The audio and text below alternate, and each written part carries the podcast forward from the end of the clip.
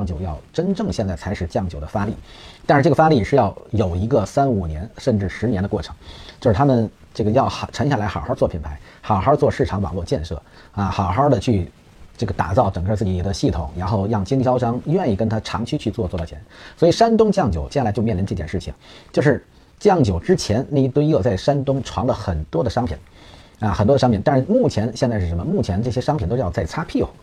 那么擦屁股也就现在形成了啊，过早第一波就是还刚热的时候，就是就接了酱酒的赚了点小钱，热的时候进来的酱酒，这些经销商已经现在面临的是尴尬库存，还有被人家割了一轮韭菜。但是呢，现在消费者酱酒的趋势需求还是出来了，出来之后，现在消费者对酱酒出来，但是消费者的酱酒的需求呢又受经销商的影响，啊，受经销商影响，受经销商影响呢就变成了这个到底喝多钱的酱酒才合适啊？原先卖的。千八百的，现在其实一两百也可以，两三百也有不错的，就是乱象很多，啊，所以但是在消费者来讲，我选不清的时候，这个时候消费者是是很很有意思的啊，他选不清的时候，他有几种状况都会出现，就是我搞不清酱酒我就不喝，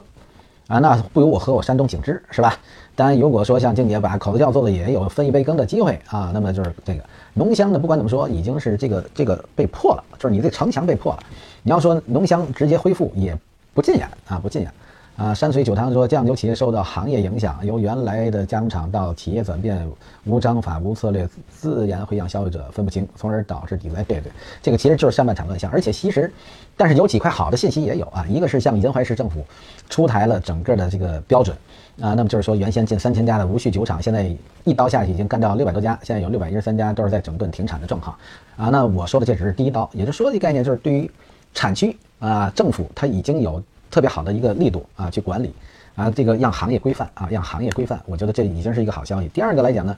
就是消费者是对品牌啊没有很好的品牌认知啊，有这些问题。但是呢，在这个当中，就是消费者有对品牌的需求，其实也是潜在的。至少有另外一个概念叫消费者已经接受酱酒，就是他已经哎愿意去喝酱酒。啊，你像刚才说的要做个口子叫兼香型，可能他接受现在接受兼兼香型啊，他他还需要有个过程。但是酱酒呢，已经知道了，只是对品牌啊这个需求是欠缺的啊。那你要讲一个非常好的品牌故事，而且有一个非常好的这个品牌，所以现在对品牌是机会。但是这个机会就是说能不能沉下来，因为做品牌是长线的啊，你能不能沉下来做市场啊，去看到消费者的需求，能解决消费者的痛点，哎，这个就有机会。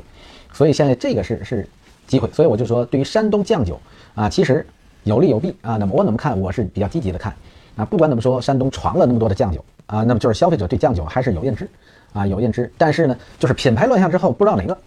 啊。那么其实这里头的机会是在品牌上啊，是这个意思，好吗？啊，这个这个这个，所以这个有一个啊，就是其实就是这个突然增长也是这样的，装一麻袋东西，你你到一定程度也得蹲蹲实啊，你不能老虚在那儿啊。这个这个这个这个。酱酒突然让白酒行业回到了几年前人人卖酒的概念，是这个这个。现在其实这也说明另外一个问题啊，就是人们对商业的需求有多强烈啊。但凡有点东西，就大家都是跟风啊，都是一窝蜂的那个什么。所以我就说，这个已经有一个好了，就是说这个品类接受啊，品类接受了。对于消费者怕了呢，其实很大一个程度也是消费者助长的啊，就是是消费者助长的。然后我们呢又没有很好的引导啊，双向。但是消费者不管怎么说，我刚刚说了，他已经接受酱酒了。是吧？那么他觉得酱酒还是哎也喝的还行，为什么能这个冲击了浓香市场？就觉得这个酱香还比浓香是好，这至少它有这个啊。但是接下来就是说这个品牌的问题了。我就说了，其实它第一阶段已经打破了啊，就是如同我之前讲的，就是我们做营销去看非洲，对吧？一看都光脚的啊，那么但至少他今天非洲人把鞋穿上了，你说是穿的布鞋还是穿的皮鞋，还穿的球鞋还是穿的拖鞋，还穿什么鞋？他穿鞋了啊，哪怕他就是脚底下放个木板，哎，这也没问题啊。跟茅台的酱香型对比，山东的酱酒差距有多大？嗯，跟茅台的酱香哦，你说的是山东本土自己生产的酱酒是吧？啊，也就是卤酱。换句话说，这个这个这个就是没得比，这这个这个不能比啊。其实这个你就跟说山东人长得跟贵州人这个啊，你说哪个好看一样啊？这个我我我就很难说他这俩比谁好看是吧？啊，或者山东人好还是贵州人好？其实不能这样说啊，这个各有特点啊。但是目前来讲。啊，是人家贵州人，这是在做成老大，就是你审美都是以贵州为标准的时候，那你很简单，你山东就不如人家了，是吧？但是我如果某一天我们山东占非常好的位置，是以山东的这个啊山东大汉的为标准，那山东人就是最好的，是吧？所以这个这个这个这个是这样，好吧？就是说这个问题，我我我开始以为是你问我山东的酱酒市场啊，现在是讲山东的酱酒和这个贵州的酱酒。这个这个对比上来讲，这个很难评定啊，很难评定。呃，这个是消费者说了算。但是从目前来讲啊，基础上来讲，最好的酱酒黄酒的产区在贵州临淮啊，因为像目前知名的那些酱酒都在这里。啊，知名酱都在这里，但并不代表未来我说了山东的酱酒没有机会，未来也不代表山东不出酱酒啊。其实全国各地都一直有酱酒啊，都就是也就是说，全国各地都会有浓香、酱香、清香的这样的酒厂啊。其实在全国都有啊，只是说茅台是带动啊，带动了整个酱酒。所以就是以贵州的这个酱酒以茅台的标准来说，那你用茅台来比较，那就是这个这个就差距很大了。所以我们现在这个。今天呢，反正我就说今天那个，因为大家都急着做酒啊。其实我倒我倒觉得是这样，就是所以我今天就是说，先跟大家聊聊，就是我们酒的商业板块啊。我就刚说几万亿的市场，我们现在第一酒商是创业板上市的华智酒行。那么华智酒行呢，我们就是说先呃今年啊去年的报表是七十多亿是吧？呃那个这个其实怎么说呢？这个华智酒行也不完全是酒商了啊，因为华智酒行的背后的这个。吴向东啊，因为呃，吴向东这个同志跟我也是非常好的关系啊。因为很简单，吴向东有今天的成长啊，我一直在讲吴向东有今天的成长，有今天的这个整个酒业的这这种啊叱咤风云的，包括怎么着的，我认为他一定要感谢一个人，那就是五粮液的操盘手王国春啊。因为吴吴向东这家企业某种程度是五粮液一手给托起来的啊。呃，因为华智酒行的前身啊，华智酒行的前身啊，大家要清楚有几个概念啊，华智酒行的前身就是。华智酒行为什么成立？是因为华智啊酒行最早开的店和成立是因为拿到了五粮液年份酒的代理权啊，年份酒的代理权啊，这个是最初华智酒行成立和开开始有了华智，就是这个核心啊，这是第一个。但为什么五粮液要给他一个吴向东一个年份酒代理呢？因为吴向东是五粮液最早的定制 OEM 品牌的经销商之一，那是哪个？就是大家都比较熟悉的金六福。啊，那么金六福是吴向东一手做起来的啊，就从九十年代就开始啊。那么这个是因为为什么要给他年份？是因为在零五零六啊，五粮液做战略调整，五粮液做战略调整当中，就是有点逐步放弃低端啊，尖装啊，包括了金六福的呃一星、二星、三星这一类的所有的低端。但是这种放弃低端的时候，拉动五粮液高端的时候呢？这是大战略啊，因为这个大战略，我是零四年进了五粮液，也是因为这个大战略，在零五年的时候，就是放弃这个中低价酒的时候，吴吴向东是不能承受的。其实当时的金六福已经能做到近二十亿啊，近二十亿，但是让他放弃这个，确实对他来讲，啊，这个很痛苦啊，很痛苦。那么后来呢，就是五粮液逼着他啊，一定要放，但是呢，就不是一下放，通过涨价放，然后同时给了他年份酒的代理。也正因为如此，如果吴向东仅仅是金六福的这个代理啊，虽然全国知名，但是中低价位酒，它不会有更高的影响力。但恰恰是五粮液的战略转型，逼着他同样战略升级和发展。那么这个时候呢，就是吴向东其实拿了年份酒，开始做高端。那么才有了啊江湖地位，就是华智酒行那时有了江湖地位。到后期啊，这个还搞了英雄联盟，当然这个对他负面很大，因为英英雄联盟伤害了很多人啊，圈了很多人的钱，也是有一些那个什么负面。我不多说，我不熟啊。但是当当时也闹得沸沸扬扬，是吧？啊，那么这是吴向东啊，第一第一个这个叫酒商，现在我们所谓的第一酒商啊，这个所以这是吴向东。吴向东在之前其实是这个这个。为什么跟五粮液合作啊？九十年代，那么八八十年代末，他做这个，呃，主播是徐灿嘛？啊，这个主播不是徐灿啊，主播叫傅忠啊。这个因为叫傅哥酒局，跟徐灿没关系。徐灿是谁呀？啊，是哪一个主播？呃，是做什么的？呃，我不清楚啊。我们是来讲酒，嗯，看来普通人民对徐灿很好啊。这个这个这个，好吧，嗯，我不太熟啊，嗯，好。然后这个就讲的是是是中国酒商啊，这其实是个代表性的人物，这是一定要讲啊，因为我们只讲到酒的商业板块，这这个是一定要涉及。但是其实呢，就是说目前大家都在做酒，但是有多少人知道中国的啊第一代的酒商？啊，是怎么过来的？呃，怎么演变过来的？衍生过来的。然后咱们酒业的商业板块现在又处于一个什么状态水平？我为什么要讲这个呢？因为这几天的直播当中有好几个粉丝在跟我说，就是未来这个，呃，这个酒商啊应该怎么做，是什么模式，还是如何啊？包括未来说酒商是个配送商，所以这个这些问题呢也提了很多。所以我就说这些问题其实出问题了啊，就是说你门槛很低，做酒门槛很低，有点钱你就可以做。但是如果说你没有把这个商业的东西都了解清楚，酒业行业大家一直都说酒业水很深啊，酒好好天天晚好，酒业水很深。那么呢，其实不是酒水很深，是你没把它熟悉透和了解透，啊，其实我们一直都在说什么东西最难，什么东西最容易，你不会的东西一定是最难的，啊，什么容易是你最熟悉、最有把握的这个东西，它它它它就最最容易，是吧？啊，别人不会就很难。对于你来讲，这这这已经熟的不能再熟了，就就很容易，是不是？所以你进酒行呢，你你一定要对熟悉。但是我们我现在看了看，我们大多数的，呃，叫酒水商业的这些从事的这些工作工作者，这其实大家都不是对整个酒业其实不是那么熟悉啊。就是今天对点这个酒熟悉熟悉，哎呀，我就想拿过来卖个钱，然后明天又那个跟风，所以包括酱酒啊，就是确实酱酒也很好，吸引了一大批原先不能做酒的人都进来做酒，是吧？这个这个从我的这个叫资深的酒水行业工作者啊，就是我是很高兴的。为什么？因为酒的商业里头，原先啊，这整个的整体的商业人员的从业人员素质不高。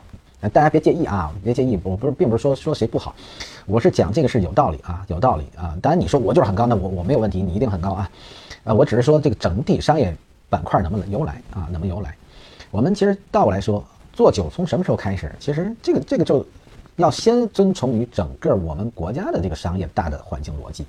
是吧？我们首先说这个就是中国改革开放，对吧？我们党的这个十一大三中全会在八零年开，我们就改革开放的整个的开始啊。但是我们也分了那么五个阶段，但是第一个阶段我们就是市场经济和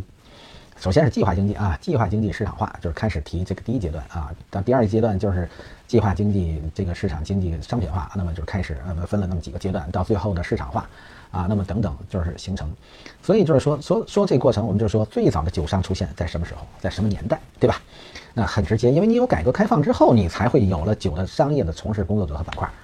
啊，当然我说这话呢，也可以严谨纠结起来，可能也算不对，因为计划经济也有，对吧？计划经济那是国家的商业啊，就是就是指定啊，到时候计划经济不存在这个市场化的东西。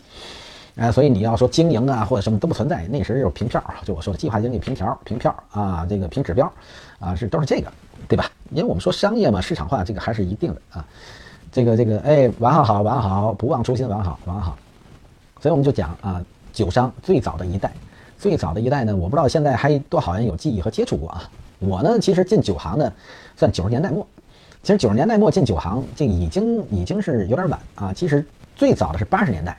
啊，紧接着是九十年代初啊。这个这个是酒里头酒商业板块最早的。其实最早的一批人呢，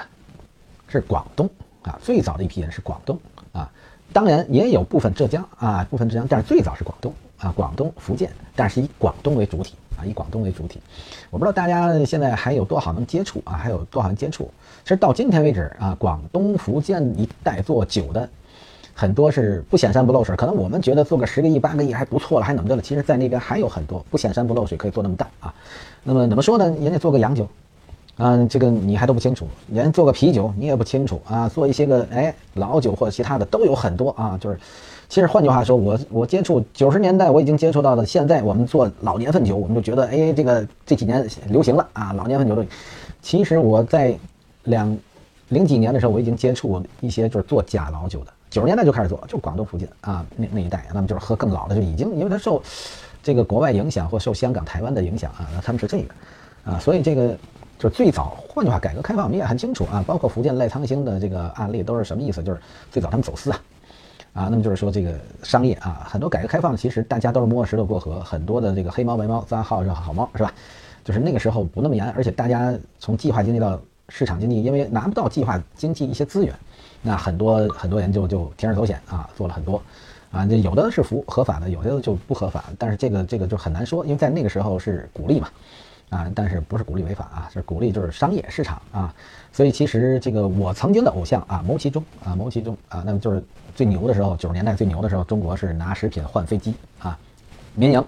啊，其实四川的川航最早的由来是基于这个啊，中国有能人啊，中国有特别多的能人啊，这个这个有些是生不逢时，有的是那个什么啊埋没，有的其实过早发展就是藏了铺路石啊就淹掉了。其实这个如果说这个有一些知道。最早一代的做酒的，包括九十年代啊，九十年代初最早做一代酒的，基本每个人身上都一堆的故事，啊，都一堆的故事。哎，这里不刚有山东的吗？有谁那天跟我提提那个咱们淄博新兴集团的老总，啊，这个这个魏总有谁知道吗？那那你要听他讲，他最早做酒，啊，他是最早创业，啊，那那都是故事。每个最早一代啊做酒的身上都是一堆的故事。你看那个后期，包括现在啊，新集团多风光是吧？但最初你知道他受的罪啊，经历的事儿啊，吃的苦，和你可以听他给你讲的故事，那就那就啊，你听了都觉得震惊，是吧？啊，他为了拿个指标啊，喝个酒不仅喝满的，喝完了直接能把杯子嚼了，啊，不给一着急，砰把杯子嚼，嚼满嘴血啊！你你你你你们现在听我这样说，瘆得不瘆得慌？啊，这过去大家哪知道那这个这个那么容易啊？啊，过去在计划经济时拿点指标，或者计划到市场经济初期拿点指标都不容易。啊，做一些贸易啊，那时坐个火车啊，背着都得现金抱着钱啊，那一路担惊受怕。又大家也看到过去演的电影《天下无贼》，那那贼也都厉害，是不是？啊，坐那火车那都极不容易啊啊。那么然后要要几千公里，现在大家觉得一个飞机一个高铁很方便，那个时候可不是啊，那个时候可不是。那时尤尤其是去茅台啊，那那在不说没机场啊，那后边连这个现在的高速公路也没有啊，能能能有个土道就都不错。嗯，大家不要因为我说的危言耸听啊。其其实这个如果经历过八十年代、九十年代，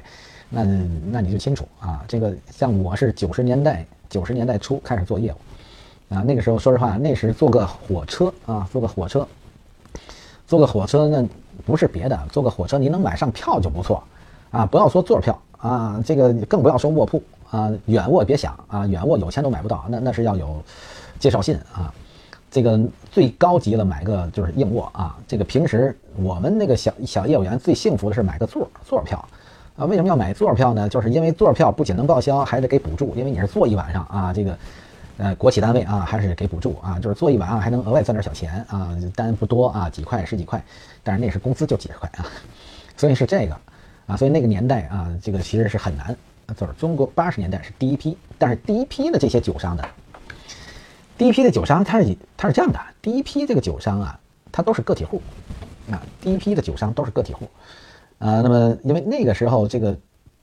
我们因为这个改革开放的初期啊，这个怎么说呢？那那个时候啊，工商啊，营业执照这些东西啊，这个这个还不是你说注册公司不允许你注册公司，啊，这个只是个体户啊，这个并不是说。这个这个怎么说？这个我我想现在像现在一样，我注册个公司啊，这个这个马上到工商，我一块钱也好啊，一万一万块钱也好，这个这个叫这个一个亿也好，我反正现在又进步了啊，就是你随便可以说最后可以就是分分的交啊，所以这这个就是不是我们今天想象很容易啊，那个时候其实不是的，能是个个体户就不错啊，所以我就说为什么我说我们酒商的这个素质不高呢？因为中国的第一批，一个是糖酒公司，就是沿袭下来计划经济沿袭下来的是做酒，第二个。就是中国市市场化啊，市场经济有的时候有了批发市场。过去啊，能干的第一批都叫个体户，个体户只能在批发市场，啊，只能在批发市场啊从事。所以这个是可能大家已经就是忽略了，忽略这个这件事啊，就是都觉得现在就是拿现在的套以前啊，其实不近啊，不近。所以呢，这个其实也就是说，在八十年代啊，基本上还没有私企业，但是但是这个这个法呢是在。呃，八八年啊，一九八八年六月份开始颁布啊，那么这个这个那个时候才颁布，在才开始，也是在九零年之后才开始正式的，就是开始有啊，私人可以注册企业啊，私人注册企业啊，这个如果哪一天有一个企业大了说，这我私人企业我我早就做公司成立的，于这什么解放之后我就成立了，那那对吧？那那你就不要听啊，那一定不是这个事儿啊，所以所以这个大家要清楚啊。所以这个在这个时候，那时候都是个体户，所以他起步的时候就是素质就不能说高，而且那个时候八十年代都哪些人是个体户呢？你一定要清楚，都哪些个体户？就是第一，你一定是没有工作嘛，啊，那么这这肯定的。但是好，那哪些人那时候没有工作呢？因为计划经济过程当中呢，在市场经经济初期，其实很直接啊，就是基本每个人都是被计划的啊，那就是说你要说你没有工作。那只有很直接嘛，就是第一学习不好啊，没毕业啊。那时啊，不要说现，那时高中毕业就算知识分子啊。这个这个八十年代你高中毕业就是基本街道也管你分配啊，虽然就是不能完全也会，但我说是城市啊，农村是另外的。农村走到城市没有工作，但是那时农村不不能完全走向这个城市啊，不能完全的，因为城市还不存在用工，就是因为有些集体企业或者什么用工都都是要也要申报指标换本证的啊。所以，我们最初八十年代啊，这个基本做酒水的是个体户，啊，基本是个体户。然后呢，这些我就刚才说了，这些人是没有工作的，没办法，要有碗饭吃，那怎么样？有个体户，那我去做一个个体户啊。那时个体户就是，就我刚才说的啊，做贸易就是进入批发市场，啊，进批发市场啊，什么算钱，叨叨什么，有的叨叨食品，有的叨叨酒，有的叨叨啊粮油，有的叨叨其他的啊，不像现在啊，百花齐放，什么都有。所以这个是第一代的酒商啊，第一代的酒商。那么这一代酒商现在目前还在各全国啊各个领域啊一些这个大商里头还都存在啊，还都存在啊，就这一代人还都存在。但是这个呢，我就刚刚说的，这些都是小个体户，小个体户啊。这个其实真正的发展，这个体户这个时候发展啊，但是因为那个年代历史原因和环境形成的时候，环境形成的时候，就是广东必然，广东就走在了全国人的前面啊，全国人的前面啊。那么所以这个时候就是说，所以第一批这个最早啊，这个做酒商啊，比较发展比较快的啊，发展呃发展比较强的啊，赚钱也很厉害的。啊，在八十年代，万元户已经不得了了啊！但是已经有人可以有十万，甚至接近上百万的这样这个个个人企业发展啊。当然我说的叫个体户啊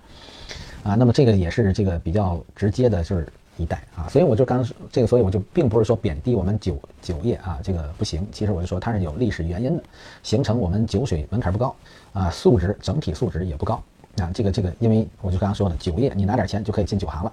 是吧？但是因为酒行没有特别高的门槛啊，那么就是说这个扭过头来，最初因为商业和市场化啊，它也是基于从最早的个体户，就那些没工作的进批发市场练摊儿，然后和老糖酒的这一块儿，就这些形成了中国的最初的酒商。然后呢，广东呢就是很直接啊，广东很直接呢，广东就是因为广东大家也清楚啊，还有福建，然后还有就是基本是沿海，然后就是温州嘛。温州其实还那时候还差点，但是也有了啊。温州其实通过哪儿？这个正经八百啊，我说第一批就是包括浙江义乌。啊，浙江义乌，啊，这个这个就是南方的这个相应走在前面啊，他们贸易走在前面，啊，很多商业模式他们也走在前面啊，而且南方的市场是先开放，市场也先激活啊，不像北方，北方虽然说这个改革开放之后这个沿海也开放，你像啊，我是天津啊，那么也是沿海，而且天津还算是大直辖市，而且算最早的啊，还算是不错的，但是它的市场，它的市场没有像南方那么快的激活。这是有点欠缺啊，这是也有点欠缺，因为那个市场化的初期还都是以国企为主体，啊，所以大的板块国企为主体，所以像一些民生啊、小的这些东西的活跃度，这个市场成熟度是不如广东、福建，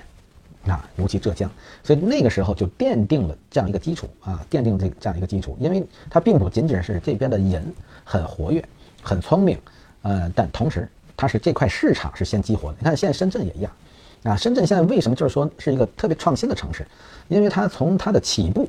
啊，它就是一个什么都没有，它就要不断创新啊，不断去建设。它是基于这样一个环境，一直到今天形成的，形成了这个环境文化，形成了这个土壤，啊，所以其实每一样的东西啊，都不是忽然一夜来的。所以我在讲我们酒的商业，你看上去我在讲故事跟你没关系，其实你仔细去看，我把整个过程给你捋完一遍之后，你忽然间你可能就知道哦。我在酒商里头处于什么位置？然后未来下一个大的酒商的发展阶段啊，应该是往哪个方向？那么这个时候，其实你再去把握一些事情就容易了啊。其实我是未来啊，我为什么要讲酒商？其实我们这些天我一直都都想讲这一块啊，因为因为未来我其实前面讲的时候也透露过，我对中国酒业的商业板块未来是充满希望啊，充满希望。而且我认为未来中国酒业的商业板块会有巨大的机会和发展。啊，这个是一定的，我一直比较坚信这件事儿啊，而且我说实话，我在一零年的出来创业啊，就一直比较坚信啊，嗯，讲起酒文化滔滔不绝。我现在讲的不是酒文化啊，我现在其实算文化一部分。我现在其实是在讲咱们这个中国酒业商业这个板块啊，这个这个其实它的这种发展啊，因为因为其实我是经历了一部分啊，就是大部分，现在到目前来讲叫经历了大部分。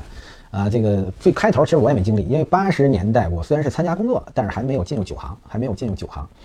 啊，那么我基本就是说我进入酒行，相对来讲也算比较晚啊，也不算早，也不算晚。我实际是九十年代末啊，九十年代末进酒行啊，九十年代末进酒行。啊，当然我我只是说这个，我我进酒行之后，我是属于这个咱们酒业的啊，属于咱们酒业的宠儿啊，就是就是比较幸福的啊，因为从进入酒业之后，就是就是。啊，非常好，进入的平台就很好，然后一路的这个发展也很好啊，基本上就刚才说的，能在这个酒业里头，在最早的葡萄酒还是白酒这两大板块当中啊，我没做过啤酒啊，那么两大板块都做过操盘手啊，那而且呢，这个到了这个一零年之前，我已经管了一百多亿的这个销售啊，那么就是所以在这这他经历了这些啊，也看了这些，所以是比较幸福的啊，比较幸福的，所以我也因为这种啊，就是跟这个酒是深深的结缘，所以我也说我一辈子做酒啊，一辈子就做酒。啊，那么这个这个也是我们我们，哎，这个酒业我觉得还是有如果讲酒文化，我觉得这个还有太多的酒文化没有讲出来啊。我其实从我自己本身也只是啊看到了一点皮毛啊，看到一点皮毛啊。那么我认为酒业未来还有巨大的发展啊空间啊。和其实这个事儿呢，并不是我说的比较多大啊，这不存在。因为什么？因为大家都很清楚啊，大家也都知道啊，因为我们中国的酒已经五千年。是吧？你想一个五千年到今天还是那么蓬勃发展的一个类别和文化，那那就是没有问题啊，它就还继续会发展啊，它只有说发展的起落啊，随着经济发展的起落有有变化，但它不会断掉，因为它五千年都没断掉啊，因为它是我们文化当中重要的一环，而且我们就是说民以食为天。啊，这个只要是咱吃喝的事情，我们都是最重要啊。人生的几个境界啊，对吧？这个必定我们也讲叫吃喝拉撒，其实人的最基本的事儿。但是我们在这里呢讲的吃喝啊，这个当然喝就不是喝饮料啊，也不是喝水，它一定是讲的是喝酒啊啊。那么其实酒是精神食品啊，吃吃这个基础是是温饱的问题啊。那么接下来要精神上的啊，所以我们这个这个是我们的一个一个发展过程。所以酒是要不断的发展和传承的。我们已经发展传承了五千年了，它也不会被断掉，啊，我们都很有幸是参与其中啊，参与其中啊。你不要说我们多如何这个不会，我们都是参与当中能做一些个促进和传承，就，哎，已经很好，已经很好。所以这个这个产业是一个特别幸福的产业啊。这个我就说了，这个未来科技进步，只要说那个那个机器人是吧，就是这个某种程度啊，就是只要说以后。只要是吃饭，你就会喝酒啊，而且某种程度你不喝饭的呃不吃饭的时候，你可能都还要喝点酒啊，因为它是精神精神食品啊。如果都改上机器人充电了，那也就无所谓了，是吧？啊，朋友相聚饭局儿都会有酒啊，酒会凝聚友情，这是一定的啊，因为一定。而且我们其实大方向啊，很多人在唱衰，我一点都不都不用唱衰，因为其实大方向另外一个概念啊，我们从另外经济结构去看，酒都没有问题啊。我一直在强调一个核心。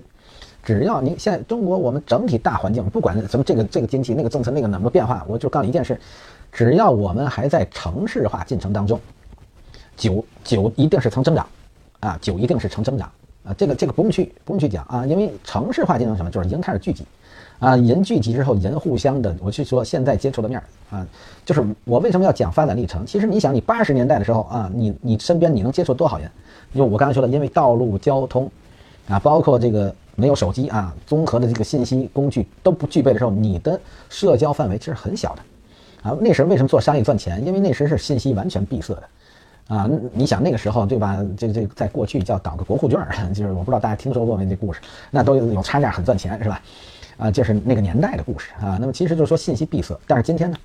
啊，今天就不不是啊，今天其实不是，今天信息已经很爆炸。今天我们面临的问题是什么？就是就是你如何挑出有用的信息。啊，有用的信息来形成你的提升，啊，那么其实就是现在，换句话，垃圾信息太多了啊，你你要你要去学会剥离，啊，学会剥离，所以这个很关键啊，这个很关键。嗯，好，我们就是说这个八十年代个体户啊，个体户，这个我不知道这个咱们在群里头有有多少是八十年代的啊，这个反正我我自己的印象很清楚啊，我我印象我小学毕业的时候啊，那时是这个叫叫少林寺刚刚上映。啊，少林寺刚刚上映，这个就是李连杰啊，第一部片子，啊，这个这个牧羊女啊，这个这个，到今天这歌儿也特别好听啊，这个很多还还在翻唱，啊，那是中国的第一部啊武打，哈哈，中国的第一部武打，你想那个那是应该算八二年啊，那是应该算八二年，啊，其实，在那个时候我就说那个时候当然我也没喝酒啊，因为我还是小学生啊，还是小学生，啊，那么就是说这个八十年代啊是这个历程，然后八十年代呢，其实，嗯。就是说，很多时候始于八零年啊，我就说八零年这个国家明确了这个改革开放，第一批合资企业出现，包括我说的王朝啊，中国的葡萄酒的第一家合资企业，中国的第一家合资企业啊，就是王朝，啊，那么这个这个这个，这是王朝开始有了，就是合资企业，然后呢，这个，嗯，八零年其实河南当时啊，叫在这个河南商代后期古墓就就出土过。中国最古老的酒啊，现在存在这个故宫博物馆啊，故宫博物馆。八一年呢，对酒呢也颁发了蒸馏酒及配制酒的卫生标准。其实那个时候酿酒的工艺还是这个比较基础的啊，比较基础的。虽然我们也是恢复有窖池啊，有蒸馏，但是还借鉴了很多是西方的标准啊，蒸馏工艺啊。虽然一直都有，但是没我们没有都是原先那个时候都是老师傅带徒弟啊，老师傅带徒弟啊，还没有特别严格的一些标准啊，我们就出了一些标准。然后八三年呢，就是全国开始这个评评酒了啊，就是评这个这个葡萄酒啊。我们说第四届全国品酒啊，开始有黄酒和葡萄酒了啊。那么这个这个第四届的白酒，我们说评了十三种啊，我们就说这个啊，有等等这一系列的啊，这个八十年代中国出了很多的不同的事儿啊，因为改革开放还是有了很多的变化，对全国老百姓，这个这个最直接的啊，最直接的一件事就是。还有一个就是怎么说？从七十年代末，其实是八十年代，就基本叫计划生育。哎呦，问问路来了啊！好，好，好，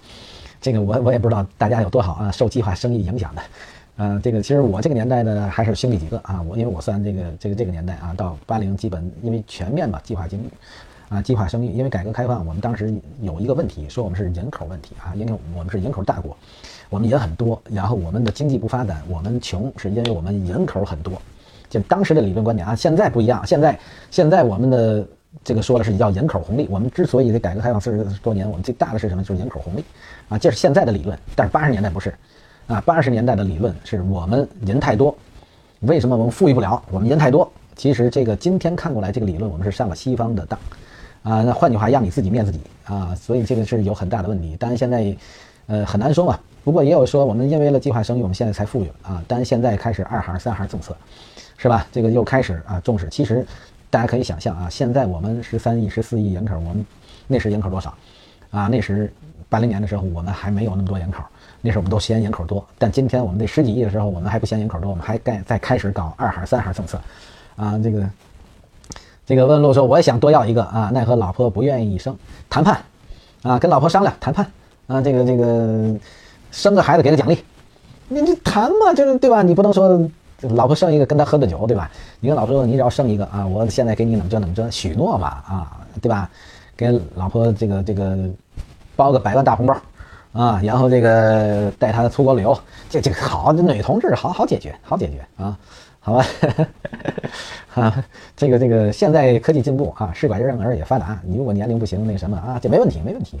现在如果生，我就说了啊，别再被自己的另外一个欺骗了，就是。哎呀，现在负担不起，现在经济费用什么的，不要听这个啊！我这你要记住了，人家农村都敢生啊，咱们城市人就不敢生，是吧？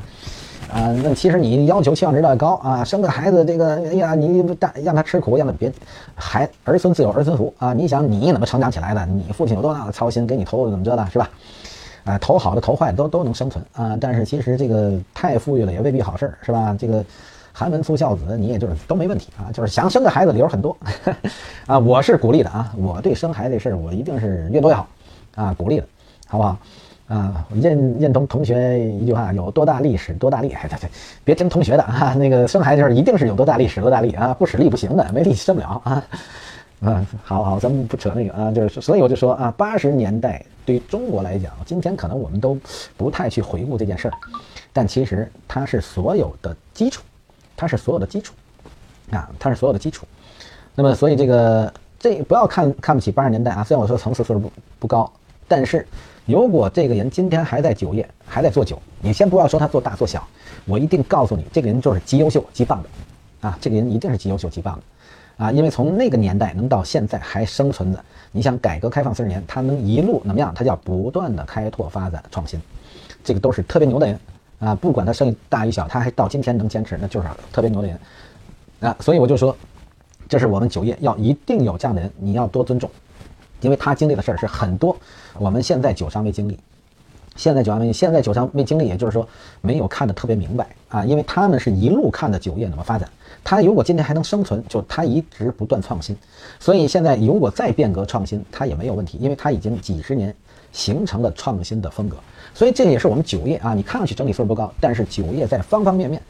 没有落下，不然我们的酒业也不会那么蓬勃发展啊，不要蓬勃也是非常蓬勃发展，所以这个没有问题啊。我说了，最初的层次素质不高，可不代表我们现在这些都差啊，这个这个是两方面啊，有好有不有有有有好有坏啊，这个都都没有问题，好吗？这个这个这就是我们现在说的这个啊，就是我我特别希望这个能。跟大家来来沟通这些事情啊，跟跟大家来沟通这些事情，让大家就是呃不要不要特别的呃迷茫，也不要很多轻易去做一些决定啊。其实我一直在说，这个你对行业熟悉了哈，你就不觉得它水深。你把很多的东西啊趋势脉络看明白了，你就不会啊迷茫无助啊。那么所有东西是我就说了，熟悉啊熟就能解决啊，你不熟才会难啊，才会有迷茫。好吗？这是八十年代，我们讲八十年代啊。当然，我就是说这八十年代对于我来讲，人生记忆当中，那很简单，我是从一个未成年到成年的过程。啊，我刚说我是这个八二年看的《少林寺》啊，那个时候八十年代开始有电视，以前电视都没有，是吧？那么有电视，那么电视这个信息就不一样啊。但是那时还没手机啊，没有手机。那么这好，那个时候就是人们的这个信息沟通是闭塞的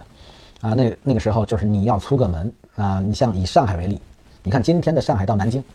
很简单，买张高铁票一个小时，吃个早饭，吃个午饭再回来都没有问题，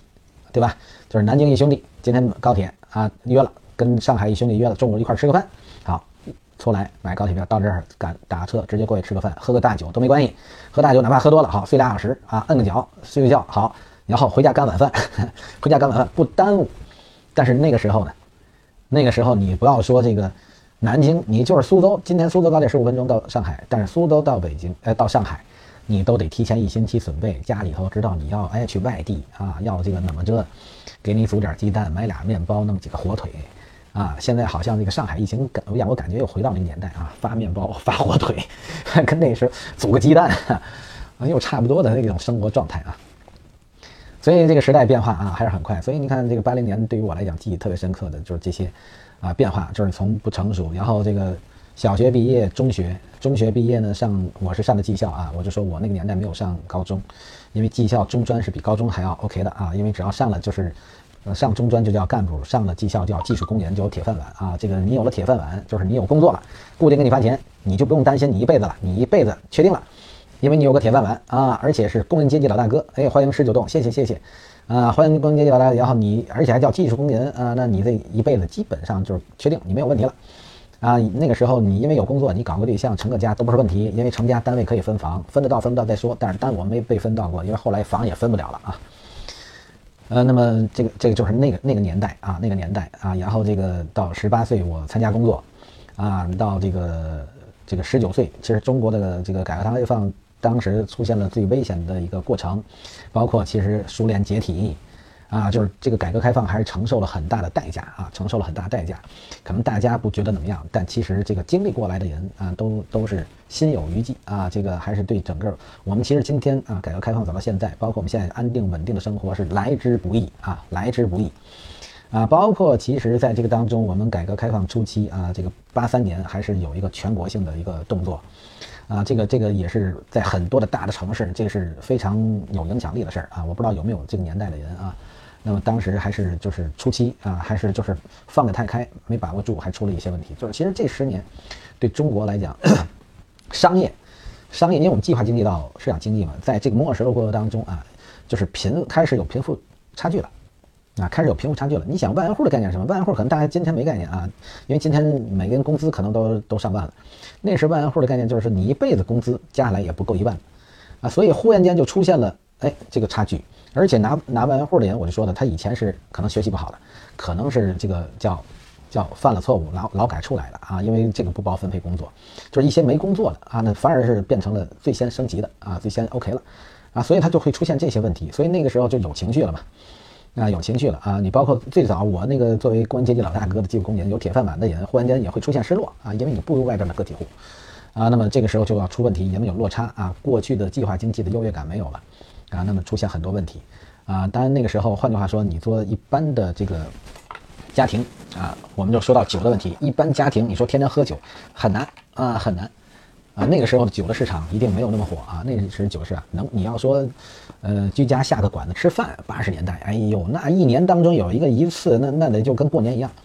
啊，那吃的一顿饭你得念叨一个月啊，至少啊，这是那个时候。所以那时候酒水市场还不是那么大，啊，不是那么大。但是随着市场化和商业化，我刚刚说了，广东为什么有第一批啊先起来的，就是因为它并不仅仅是它能去做生意，做生意的前提是市场要先有，市场要激活。所以北方为什么滞后一些呢？北方就是它市场化这个慢，尤其东三省都是大型工业，所有的东西都是计划经济更重，所以它市场化首先它的市场没形成，所以它市场化的东西就慢啊，所以它就市场到今天来讲，就是消费市场来讲，北方还是不如南方，是因为这些啊，是因为这些，就综合来看啊，综合来看，你要有土壤，你才能种那棵树啊，才能结那个果啊，所以就是说第一代酒商啊是广东。那么这广东之后呢，然后我们就说好，接下来我们可以聊聊到什么程度？聊到，哎，就开始进入到九十年代。其实九十年代我一直特别着重讲，因为我是九十年代末进酒行，但是九十年代初啊，这个这里头就出了很多啊，这个在酒业来讲啊，就是开始全面出现变化了。真正的酒业其实也是在这个时候开始全面的崛起和变化，不管是生产产品、酒企，还是酒的销售、酒商的成长，包括成为企业啊，从从个体户变身为私人企业，开始起有企业的概念。啊，然后也被证明有身份，而且在这个时候的市场化是多元的啊。怎么叫多元啊？这里有国企，国企，而且开始面临国企改制啊，国企改制，个体变成私人企业主啊，开始有用工啊，开始有用工啊。那么同样，这时匹配了新型的模式。最早的最早的个体户是什么？最早的个体户是拿着抱着现金到酒厂，我没有指标，我现在就买指标。我来买到商品，只要能拿到商品，跟车压车拉回自己的批发市场，必然那个就赚钱啊！因为你要拿到资源，因为从计划到市场经济那是资源，啊，那个那时资源还是紧缺的，所以那个时候是一个紧缺的时代啊，紧缺的时代啊。那么所以那个八十年到九十年代，只要你做个体啊，只要你能拿到资源，你就只要你肯做生意，其实你就一定赚钱啊。那时没有赔钱一说啊，那时就没有赔钱一说啊，那时你就是要去找资源。啊，那么那个时候呢，就是这些国企、商企业的国企啊，计划经济到市场经济，它也会有一部分开始市场化，就有一部分这样的东西。所以只要是那个时候是这样的啊，为什么八大名酒有的行有的不行？就是谁先市场化谁就行啊。但是那时很多的国企它不市场化，它为什么不市场化？它因为从计划经济过来，它它保守啊，它不愿意市场化啊。这个给我多少我做多少，我当那仓我也不担责任啊。万一之前的。所谓的这个文啊文革这个这个事情，然后这个，那万一又又出现问题怎么办啊？所以有些人就不发展，发因为都是国企发好跟我有什么关系啊？我也是这个啊，所以他没完全啊，但是有些就不一样，有些是要的。为什么？因为有些是面临了工人啊，是日子要不要好一点？你不光是家里有个工人啊，当然酒厂所谓的酒厂的工人也还是那时叫像农村，这换句话叫叫我们现在也说啊，三四线的城市是不是啊？这样有个厂，其实比那个。农民强不了哪去啊，这个就是这种，当然也强啊，但是拿工资的嘛。但是你问题，你家里还有很多农民了，或家里还有很多人揭不开锅了啊。那么其实也希望这日子好一点啊，这个规模扩大一点，用工再多一点，呃，工资奖金发展一点啊。那么就是做的是这个啊。那么有这样思维的企业不多，但是有了这一块之后呢，好，那么整个的这些我们刚刚说的个体户拿到资源就赚钱。但是到了九十年代，市场化越来越突出啊，像酒厂也不一样了，酒厂开始怎么样？酒厂就是计划性的指标没，完全开始市场化，完全开始市场化就怎么样？你就要原先是等人家上门，像这个时候你要走出去。这句话是九十年代啊很盛行，其实两千年代更盛行，但是其实九十年代开始盛行，什么意思？就是以前叫做商啊，后边叫行商，就是以前我蹲在家里头都是客户来找我要东西我给啊，那这个时候就不一样，这个时候什么？就是得有推销员、销售员走出去。啊，去主动销售，啊，那么，哎，欢迎王希啊，大鱼吃小猫，哎呦，大鱼可以吃小猫。啊，最理想又来了，好，欢迎欢迎啊，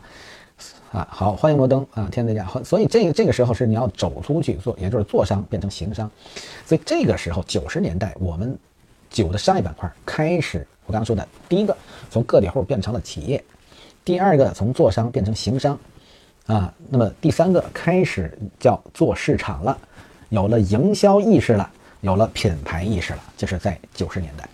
啊，九十年代商业变革最突出啊，九十年代商业变革最突出。但是呢，在我们酒的商业板块当中，酒的商业板块，我就说的还是怎么样，还是以老唐酒公司最早的个体户啊为主体，还是这个这个这个层次，并没有说那个时候你说大学毕业做金融啊，做技术做什么。转行进做酒没？现在我们看见海归在我们这个酒业里头比比皆是，是吧？那个时候可不进眼啊，那个时候不进眼。虽然大家已经接受个体户了，但是在九十年代啊，还是在竞争。因为九十年代是我们改革开始进入到深水区啊，深水区深什么叫深水区啊？这个是我有发言权啊，因为我刚刚说了，我是这个国有体系里头啊，国有体系。因为我九十年代其实我从技术工人啊参加工作之后，但是我九零年开始做业务。啊，那个时候的业务员呢是属于干部体系啊，干部体系。当然我不是卖酒啊，那时那时比卖酒还牛啊，那是倒钢材啊，那是更牛是吧？啊，那好，那么从九零年我做业务，其实我之前讲过啊，九零年那个时候是没有各大学都没有营销学啊，像我做业务，我是有师傅的，就是师傅带徒弟啊，那么是有师傅，师傅传帮带，就老业务带新业务啊，那个做业务是是是师傅传帮带的，所以这是九零年，但是九零年的开年就出了一个什么事儿啊？九零年开，其实这个山东人很清楚，秦池是吧？开始了，秦池呢在九二九三啊，那么就是说这个九零年第一件事儿啊，九零九一第一件事儿其实就是通化和汾酒。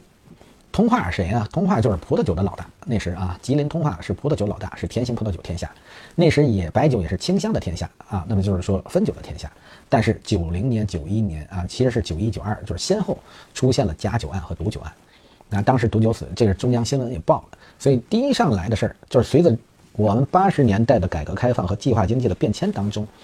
啊，由于这个市场发展太快，我们后续的一些管理没完全跟上。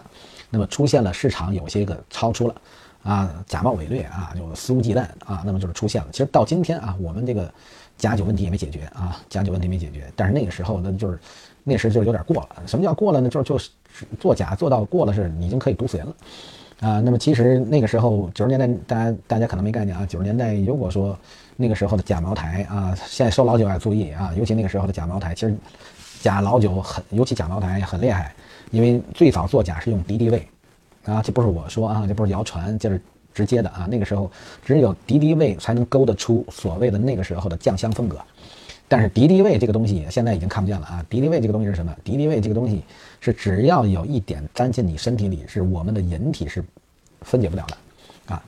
啊，那个好好故故事说给有故人听，好好谢谢啊。别喊副部长，我这个就当不了正的了啊！这个我已经十几年不做那个事儿了，好吗？喊喊喊喊喊老傅啊，喊这个副哥都 OK 好吗？也不知道这个你怎么称呼啊？这个好，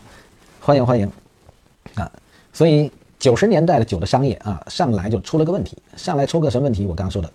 毒酒案、假酒案啊，那么这个时候就是白酒的老大汾酒啊，一下子就。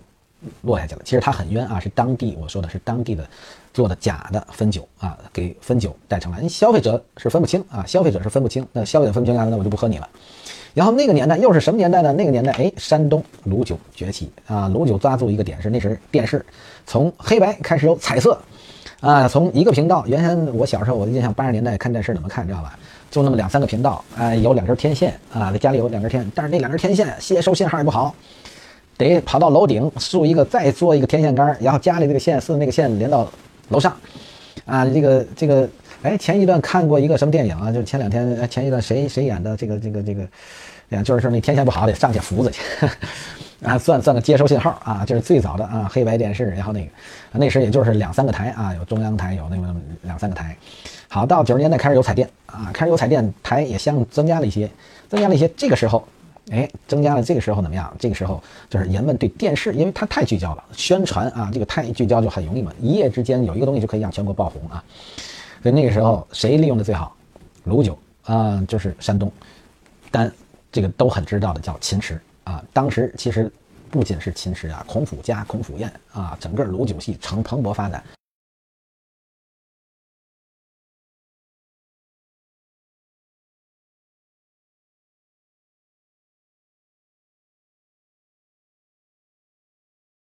都是从四川啊去拉的食用酒精的酒来勾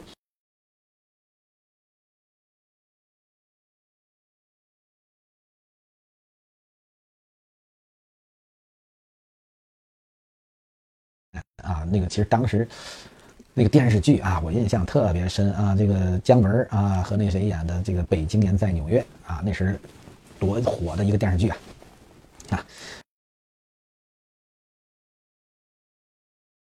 这和你，哎，我就印象特别深那个啊，因为那年轻啊，美国对我们都是梦想，是吧？那时候谁出不了国啊？出不了国，是不是？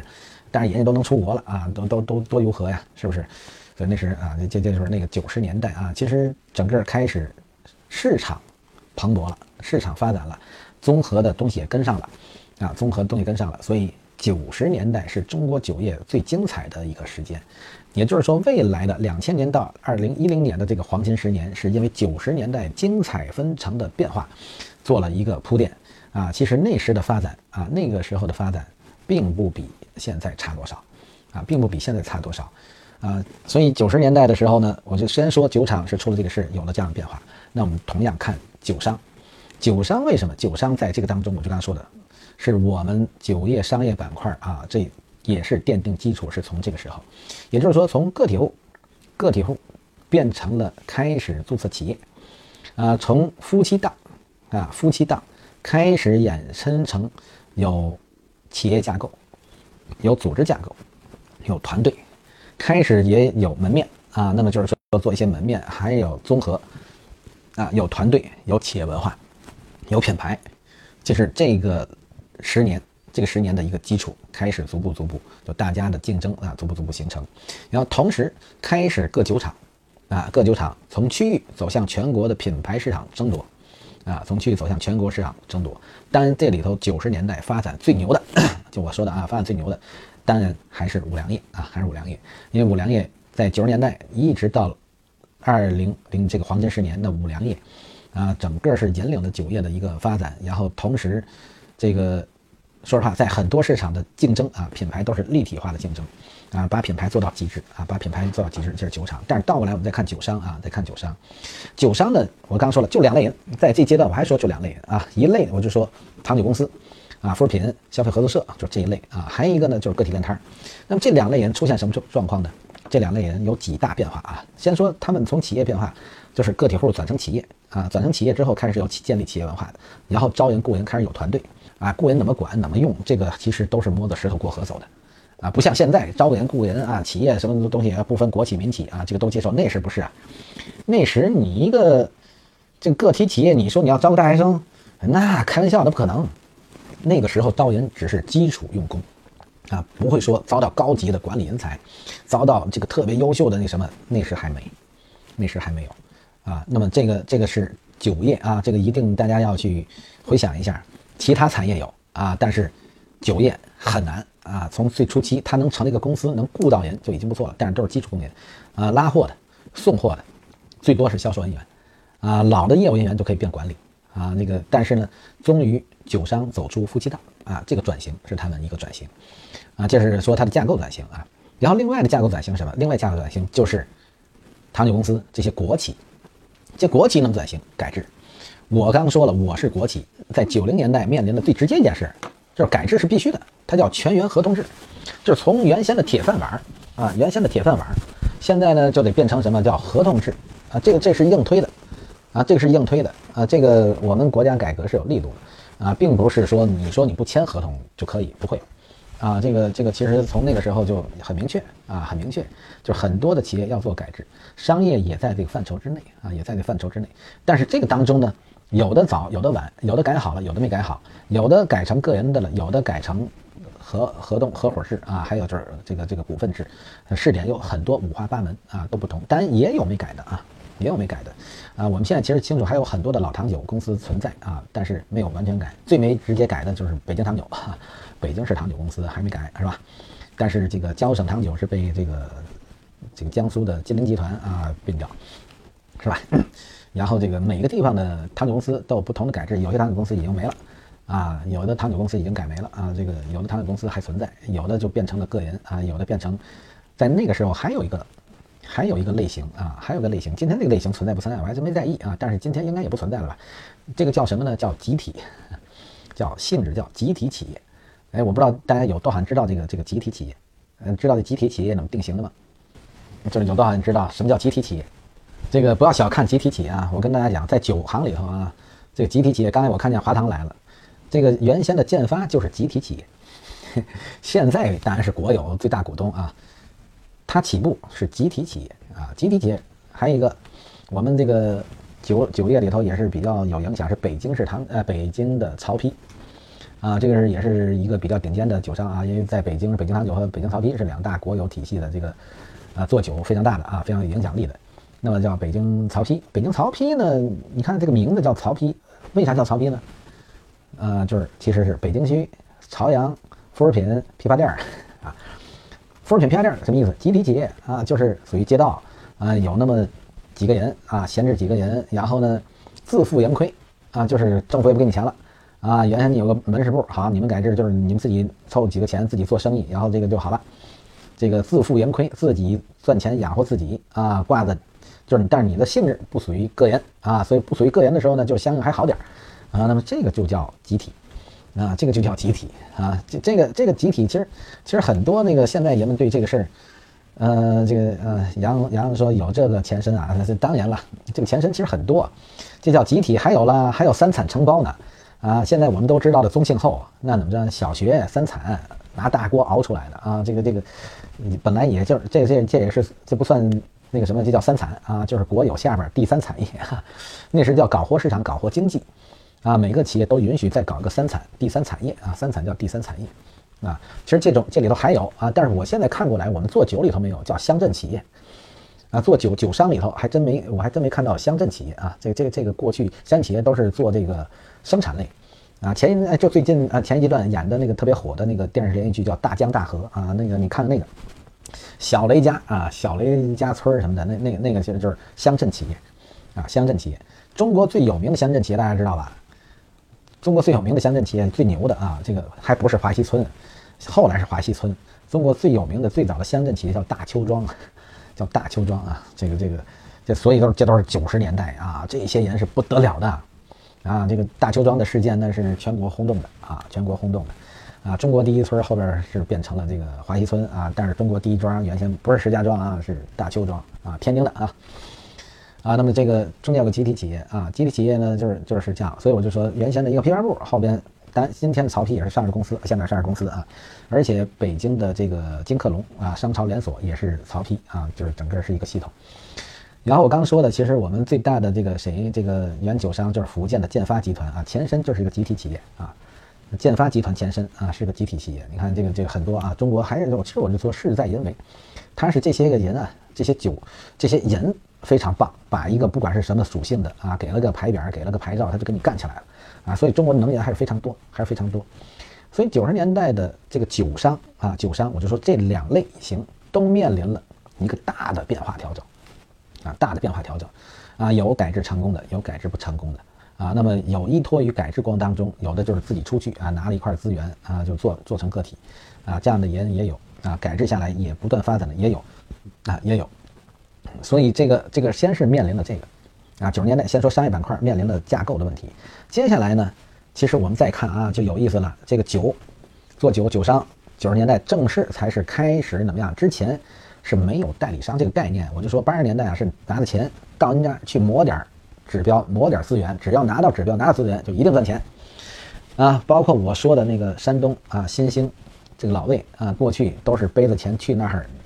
跟着那个业务员跟那个磨啊，过去大家都知道另外一个故事。你到酒厂，业务员出来，那业务员老牛了。但是那业务员啊，那个时候也都老牛什么？你想要多好吗？可以啊，先喝一满杯，喝一满杯给你一百件儿。那不能喝也喝，那就是钱呐。啊，这这个案例故事很多啊。那那个时候就是八十年代，但是九十年代呢就开始有变化啊，有变化，有变化什么？就像刚才啊静姐提到的，我要做口子窖。就很多那个时候就开始逐步，就是说，哎，我跟企业签个稳定的合同，开始能相应约定个指标，我就是做你这样，我不我不是逮什么做什么，然后我就专门做你这个啊，专门做你这个商品啊，你就是就换句话，你这个指标给我，咱俩固定，然后那么就是说每一年给我点指标固定，然后我也好好做，每年都给你要那些指标。以前呢，因为就是说给的这个副食品店，现在因为产能上来了啊，也市场化，那也要给一些个体化、个体的一些指标，就是，但是又不像不稳定，那就是好，那就形成了代理啊，一些区域化的产品代理。那个时候，不管哪个酒厂，你能拿到商品也还是牛的。九十年代初啊，还是不管那，所以那个时候基本你会看到所有的产品在所有的市场都会出现，啊，都会出现，啊，那么这个就是这样蓬勃发展。好，这是这是开始有什么意思了？就是有代理。就是九十年代开始，酒商正式成为个酒商，也可以注册公司，然后可以签合同代理。过去个体户你还不好签，是吧？啊，现在变成有公司，好对等签，形成有代理啊，形成有代理啊，这是开始突破发展。代理之后呢，就又开始出现问题啊。这个一个地方我可以有很多个，但是很多个的时候呢，这个这个就开始出现混乱了，价格开始混乱，是吧？那么有很多的时候，而且在初期快速发展。啊，你给你给他谁拿钱，我给谁固定啊，也会怎么样怎么样，这个是发展。你看，这就是商业商业演变过程出现的这个变化了。那这个变化会出现怎么样？这个就会说，那这个区域全给我，我给你你说多少指标，我给你定了，你就别给别人了，啊，因为你不是因为要发展，你你你才会去开更多经销商嘛，你不要开，你就都给我一个人开，我比他一线的，如果你都开，我也不做，那我就做别的，形成你的竞争对手，这是经济，你看这就是市场经济了啊，市场竞争关系出现，啊，市场竞争关系出现就开始出现这个问题，出现这个问题的状况，好，那怎么样？那就开始从简单的产品代理，啊，资源性的东西开始变成怎么样？变成独家代理，开始有一部分寻求做大，寻求资源垄断，也就出现独家代理。经济化、市场化就是经济化吧？这个这个市场经济啊，政治经济、市场经济、经济学的最核心是什么？就是趋于垄断吧。大家仔细想想，商业的本质，大家做商业本质一直追求的是什么？这东西只有我能卖，只能我卖越来越大，别人要没有，只有我有，都是希望的是这个啊，就是市场经济、商业经济的本质是追求无限大，然后形成独有垄断，对吧？这是经济本质，所以在一定程度也要控制啊，对吧？但是我就说，酒商的商业模式开始演变了。刚才我说的，从拿到资源就很好，你做做哎，然后紧接着就寻求稳定、固定的一个啊代理开始出现，因为这时有企业了，不是个体户。再紧接着寻求稳定的资源和。独家的优势就开始形成有独家代理，好，这但是这些还都是区域化的，还都是区域化的。接下来再发展会出现什么状况？再出现就是我们说的，就是五粮液为什么快速发展？就是五粮液开创了定制，啊，开创了定制。开创定制什么概念？开创定制的概念就是打破了区域，就是我给你生产一个产品，你可以卖全国，啊，我给你一个产品，你卖全国，那么形成定制酒。今天的 OEM 最早的出现，九十年代。啊，九十年代，啊，这就是商业一旦市场化，商业一旦市场化，这个市场会催着你不断的进步和发展，啊，市场就会推着你不断进步和发展。那么 OEM 就开始，OEM 开始，OEM 开始呢，初期，啊，OEM 开始，其实这些想法一定不是厂里最初想到的，一定是这些酒商啊想到了，因为市场竞争关系，我希望我做更大更全的时候啊啊，不断的跟厂里建议，写文案写报告，跟厂里争取这些政策。但是聪明的厂啊，精明的厂就看到了这个全新的商业模式，所以就率先做了这样的动作啊，率先做了这样的动作，所以这个就 OK 了啊，这就 OK 了。一定制开始的定制还是以啊这个原有的产品当中去衍生出复牌或是怎么样的这样定制关系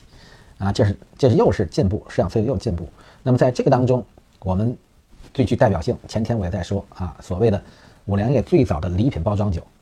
叫一帆风顺。啊，就是中国第一个异形瓶啊，而且是礼品化。因为你看那个一帆风一帆风顺里边那个有个那那多棒啊！但是你要清楚，那是九十年代啊，九十年代当时生产这个瓶，国内还都生产不了啊，还是一些进口瓶啊，所以这个是下功夫的啊。但是因为市场经济蓬勃之后，也出现了贫富差距之后，也有人去追求极致啊，因为我们跟国际也在接轨啊，那我们就会有更高端的需求。那么有人也开创这样的产品啊，开创这样的产品，所以。随着这个一帆风顺的礼品开说啊，而且迅速占领了广东的整体的市场，啊，那有一个就会有十个，有十个就会有百个，迅速跟进啊，迅速跟进，迅速跟进，我们就会这时就会看到啊，这个广东这个作为前沿啊，就很大一批酒商走出来，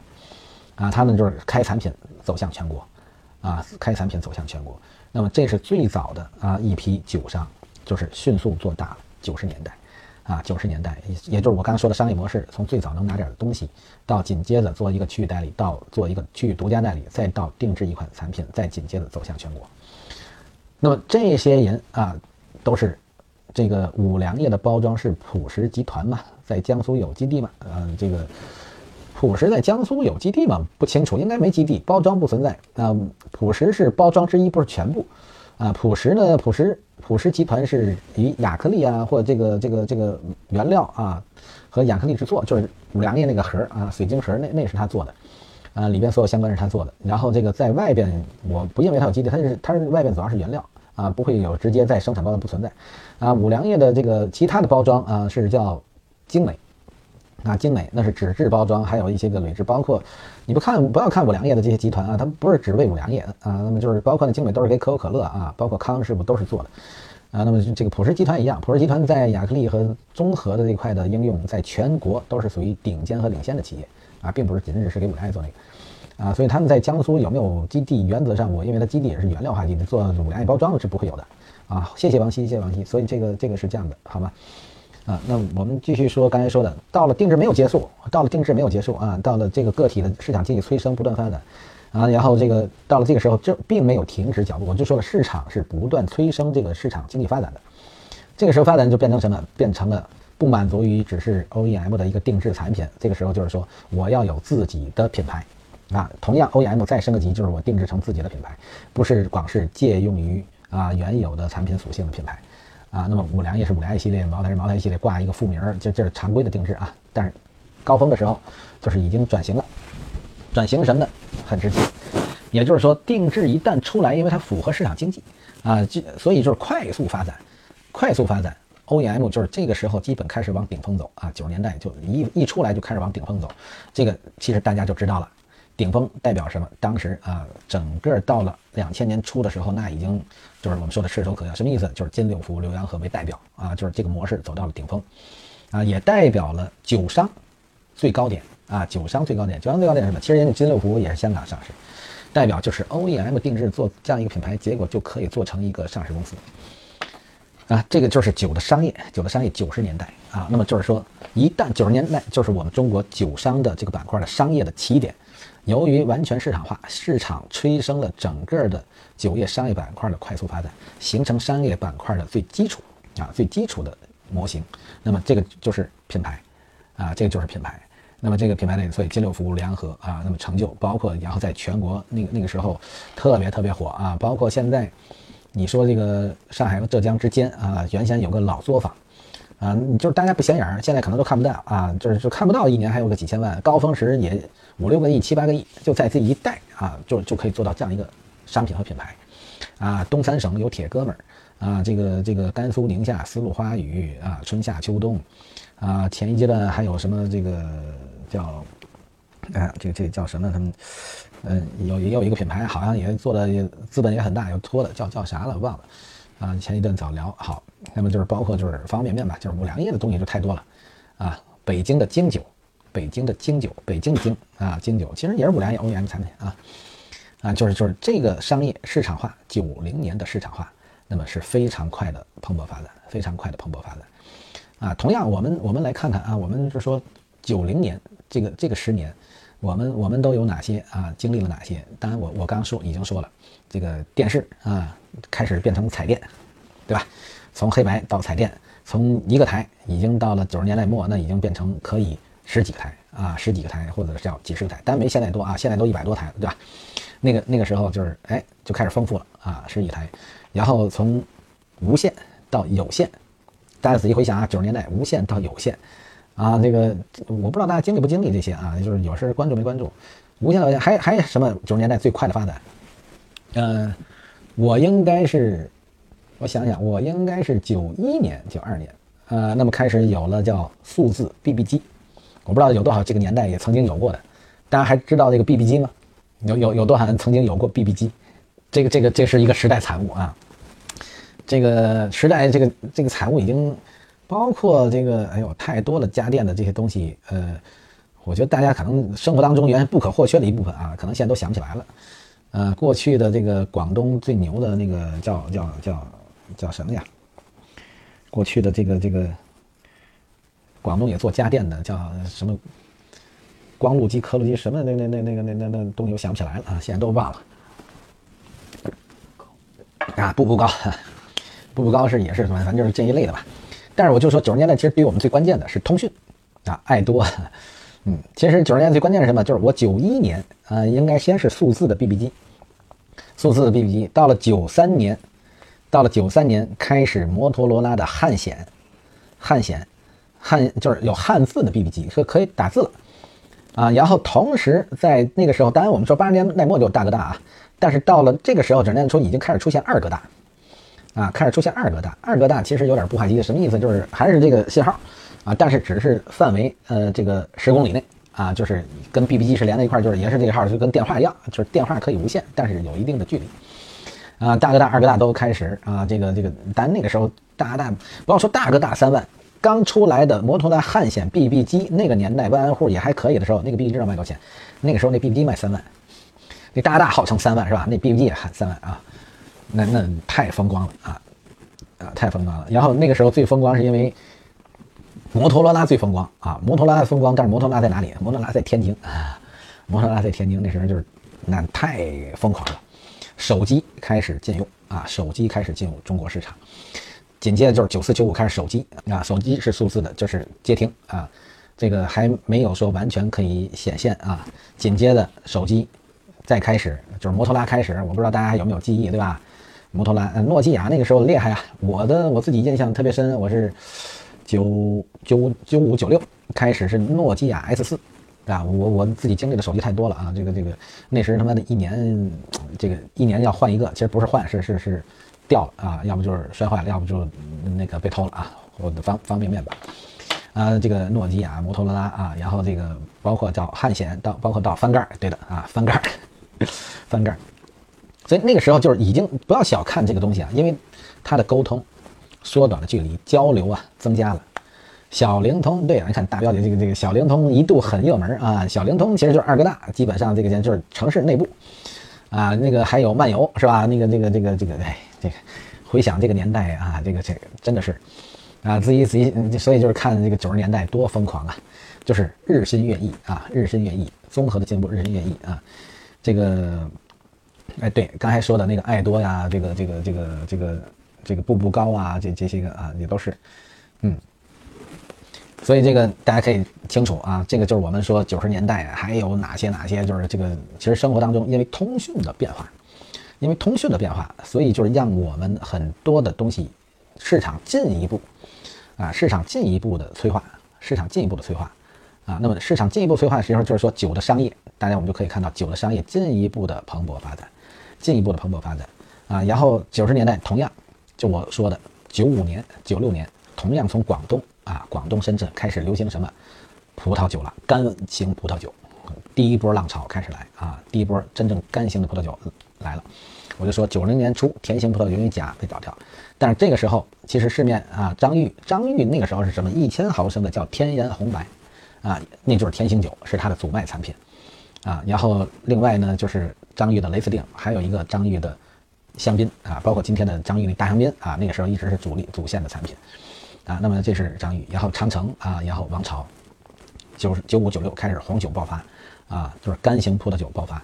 啊，那么这个这个时候就开始啊，整个市场化激活啊，市场化激活，然后所有的酒啊，所有的酒也开始全面啊，全面开始九十年代全面市场化的发展啊，市场化的发展。啊，这个，所以这些酒在市场化发展当中，那么我们就会也会看到了，酒商在这个当中也开始不断的蓬勃发展。啊，也是不断的蓬勃发展。啊，所以这个就是我们看到的这个整个酒业真正的基础。是九十年代，但是这个基础很薄弱啊，这个基础很薄弱。这个基础我就说了，大家有组织架构了，有这个可以用工雇人，但是还雇不到高级的。而且这些企业主啊，我们说的这个现在的所谓的企业老板啊，那么但是在这个当中还没有完全啊升级。什么升级？就是说他我是个企业家，我要做商业啊，我是有专业的。我们刚说了，他没有营销学，但是作为企业又变成什么？企业是管理啊，企业是管理啊，这个。管理也没学过，都是一路自己干过来的，所以这一代的创业人啊，他是自己完全凭着自己在市场的前沿，自我努力、自我学习、自我拼搏、自我创新。所以我就说，如果你现在还碰到那个时候走过来的这些酒商，他们都非常牛，就是他们还存在，他们就都非常牛，因为这个过程是他们完全啊自己摸石头过河。因为我说了，之前没有营销学，啊，他们也没有学过管理，啊，更没有说组织架构。团队文化，企业他们都是自我摸了石头，边一路走来一路学来的，然后打拼下了这趟江山，啊，打拼下这个江山，那么就是很不容易啊，很不容易。所以这个是九十年代的酒商，但是到了中国白酒黄金十年啊，就这个十年，我们的市场更加成熟，更加规范。好，今天我就把酒商讲到九十年代，明天我们讲真正的中国白酒黄金十年的商业板块又是怎么发展的。